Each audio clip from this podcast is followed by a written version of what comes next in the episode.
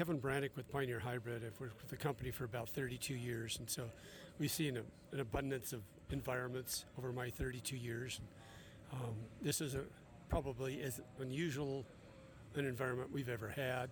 We've got abundant rain, we've got shortage of moisture, a couple of derechos. You know, I don't think prior to the one that we had, I believe it was May 10th, that people even knew what that was. That's an unusual phenomenon that we typically don't.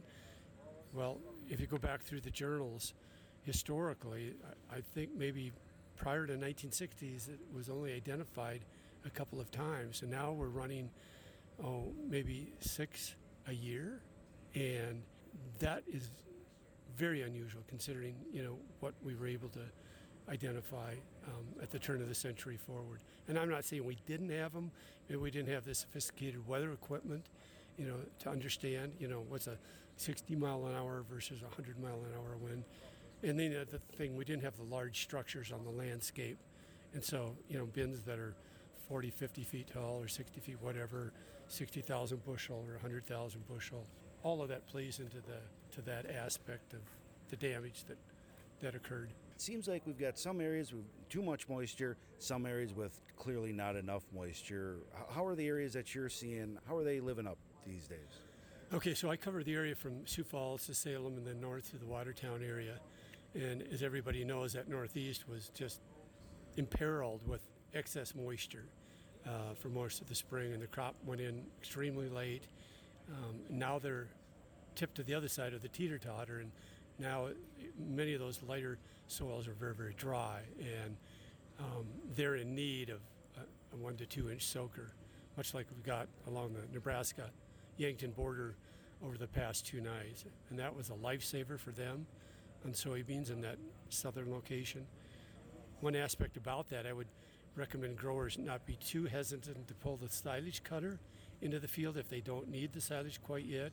I mean, we're going to resurrect part of that corn crop. We've seen this a couple of times in the past. It's almost as if, you know, what they've gone through. Um, the plant has a resurrection gene, and it'll start turning green. And if those kernels aren't dead, you know, we're just coming into the R5 stage, which is what we call the dent stage of corn.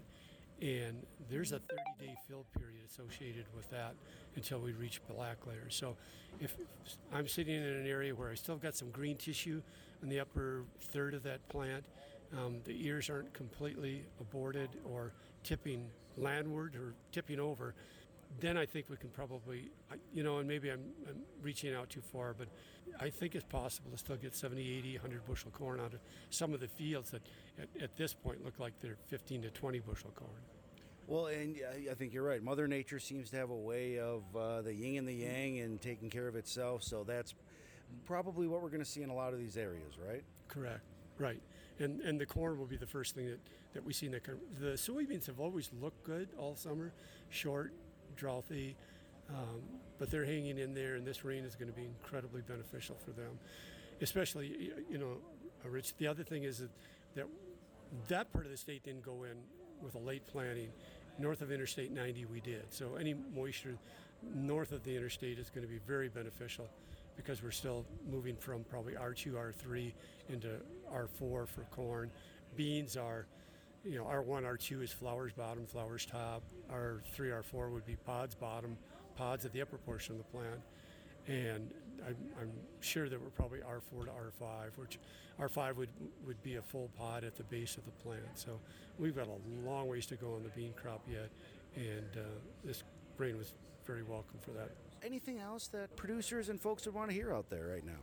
You know, hope. I think more than anything incredibly high grain prices as we started the growing season, and now we've seen, you know, a buck and a half come off the corn market. Maybe the, the spot markets are still pretty active.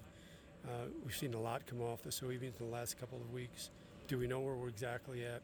No. I keep thinking of the North Dakota crop. Um, and a relative that drove through there a week ago, two weeks ago, and he said there wasn't a field he saw that had tasseled. Well, if we need 50 days, 50, 55 days to fill and, and complete that grain, you know, they've got a long ways to go. And North Dakota can have a foot of snow on the ground in the middle of October, and that's that's going to be way too soon for that crop.